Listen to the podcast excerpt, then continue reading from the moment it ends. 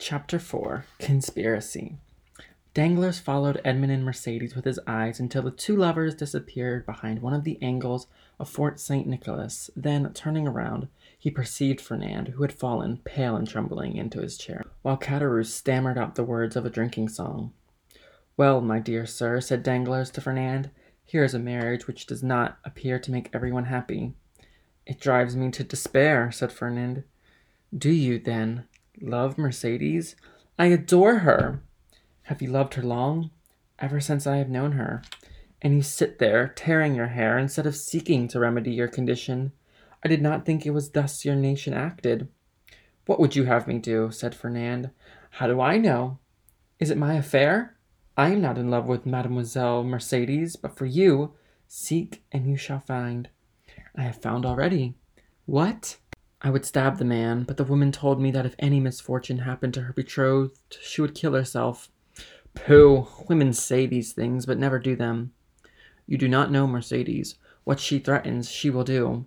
"Idiot!" muttered Danglars. "Whether she kills herself or not, what matter, provided Dantès is not captain?" "Before Mercédès should die," replied Fernand, with the accents of unshaken resolution, "I would die myself." "That's what I call love," said Caderousse, with a voice more tipsy than ever. "That's love, or I don't know what love is." "Come," said Danglars, "you appear to me a good sort of fellow, and hang me! But I should like to help you, but—" "Yes," said Caderousse, "but how?" "My dear fellow," replied Danglars, "you are three parts drunk; finish the bottle, and you will be completely so. Drink, then, and do not meddle with what we are discussing, for that requires all one's wit and cool judgment." "I drunk?" said Caderousse. "Well, that's a good one. I could drink four more such bottles; they are no bigger than eau de Cologne flasks. Père Pamphile, more wine!" and Caderousse rattled his glass upon the table. "You were saying, sir," said Fernand, awaiting with great anxiety the end of this interrupted remark. What was I saying? I forget. This drunken Caderousse had made me lose the thread of my thought. Drunk, if you like, so much the worse for those who fear wine, for it is because they have some bad thoughts which they are afraid the liquor will extract from their hearts, said Caderousse, began to sing the last two lines of a song very popular at the time. Tous les méchants sont buveurs c'est bien prouve par les déluges. You said, sir, you would like to help me, but... Yes, but I added, to help you, it would be sufficient that Dantès did not marry her you love, and the marriage may easily be thwarted, methinks, and yet Dantès need not die. Death alone can separate them, remarked Fernand. You talk like a noodle, my friend, said Caderousse, and here is Danglars, who is a wide-awake, clever, deep fellow, who will prove to you that you are wrong. Prove it, Danglars. I have answered for you. Say there is no need why Dantès should die. It would, indeed, be a pity he should. Dantès is a good fellow. I like Dantès. Dantès, your health. Fernand rose impatiently. Let him run on, said Danglars, restraining the young man. Drunk as he is, he is not much out in what he says. Absence severs as well as death, and if the walls of a prison were between Edmond and Mercédès, they would be as effectually separated as if he lay under a tombstone. Yes, only people get out of prison, said Caderousse who, with what sense was left him, listened eagerly to the conversation. And when they get out, and their names are Edmond Dantès, they seek revenge. What matters that? muttered Fernand. And why I should like to know, persisted Caderousse. Should they put Dantès in prison? He had neither robbed, nor killed, nor murdered. Hold your tongue, said Danglars. I won't hold my tongue, replied Caderousse. I say I want to know why they should put Dantès in prison. I like Dantès. Dantès, your health and he swallowed another glass of wine.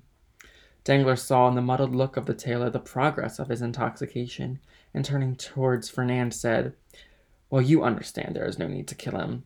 Certainly not. If, as you just said now, you have the means of having Dantès arrested.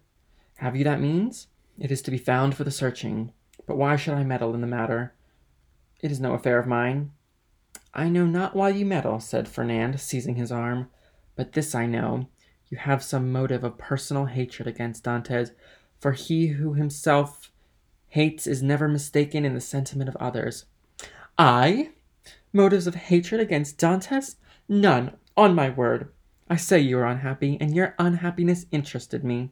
That's all. But the moment you believe I act for my own account, adieu, my dear friend. Get out of the affair as best you may. And Danglars rose as if he meant to depart. No, no, said Fernand, restraining him. Stay. It is of very little consequence to me at the end of the matter whether you have any angry feeling or not against Dantès. I hate him, I confess it openly. Do you find the means? I will execute it, provided it is not to kill the man, for Mercédès has declared she will kill herself if Dantès is killed. Caderousse, who had let his head drop on the table, now raised it, and looking at Fernand with his dull and fishy eyes, he said, Kill Dantès? Who talks of killing Dantès? I won't have him killed. I won't. He's my friend, and this morning offered to share his money with me, as I shared mine with him. I won't have Dantès killed. I won't. And who has said a word about killing him, Muddlehead? replied Danglars. We were merely joking. Drink to his health, he added, filling Caderousse's glass, and do not interfere with us. Yes, yes, Dantès' good health, said Caderousse, emptying his glass. Here's to his health. His health. Hurrah! But the means, the means, said Fernand. Have you not hit upon any? No, you undertook to do so. True, replied Danglars. The French have the superiority over the Spaniards, that the Spaniards ruminate while the French invent. Do you invent, then? said Fernand impatiently. Waiter, said Danglars, pen, ink, and paper. Pen, ink, and paper, muttered Fernand. Yes, I am a supercargo. Pen, ink, and paper are my tools, and without my tools I am fit for nothing. Pen, ink, and paper, then called Fernand loudly. All you require is a table, said the waiter, pointing to the writing materials.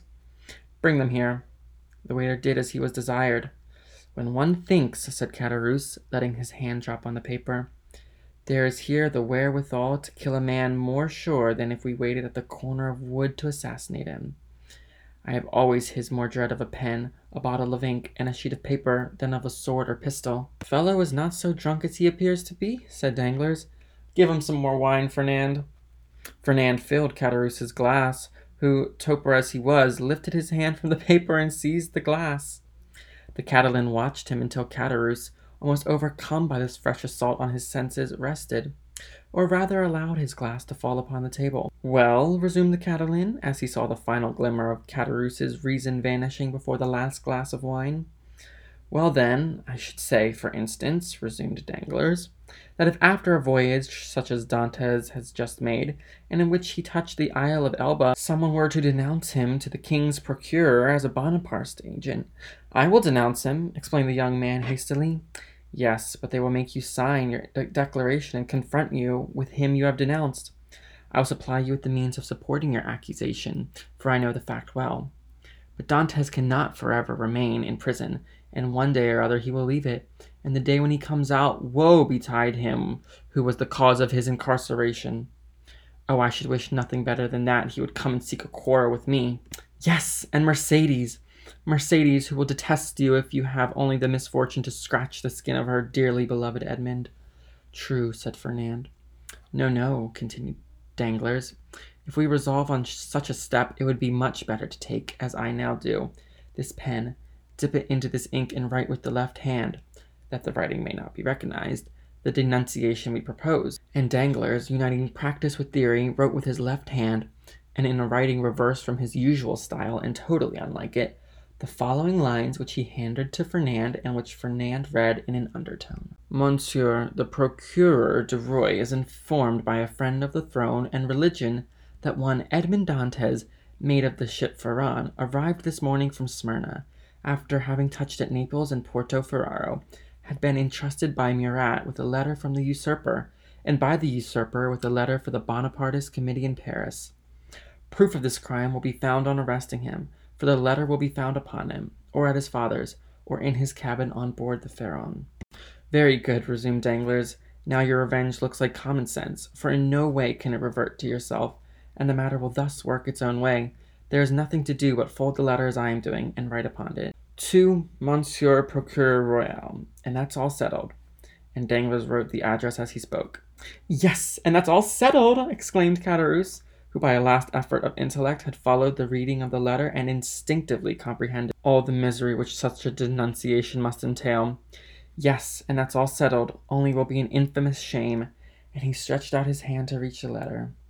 Yes, said Danglars, taking it from beyond his reach, and as what I say and do is merely in jest, and I, among the first and foremost, should be sorry if anything happened to Dantès, the worthy Dantès. Look here!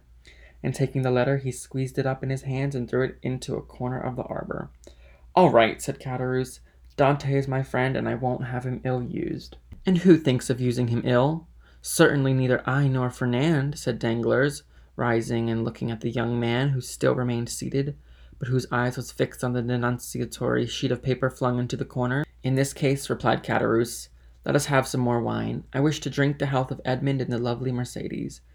You have had too much already, drunkard, said Danglars, and if you continue you will be compelled to sleep here, because unable to stand on your legs.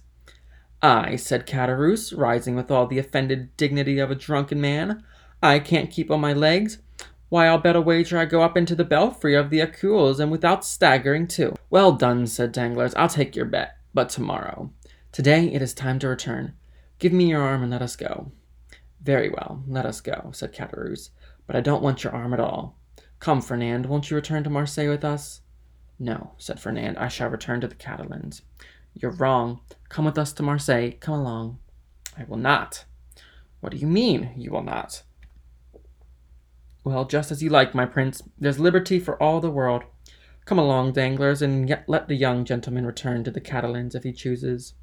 Danglars took advantage of Caderousse's temper at the moment to take him off towards Marseille by the Porte Saint Victor, staggering as he went. When they had advanced about twenty yards, Danglars looked back and saw Fernand stoop, pick up the crumpled paper, and putting it into his pocket, then rush out of the arbor toward Pillon. Well, said Caderousse, why, what a lie he told! He said he was going to the Catalans, and he was going to the city. Hello, Fernand! Oh, you see wrong, said Danglars. He's gone right enough. Well, said Caderousse, I should have said not. How treacherous wine is! Come, come, said Danglars to himself. Now the thing is at work, and it will effect its purpose unassisted.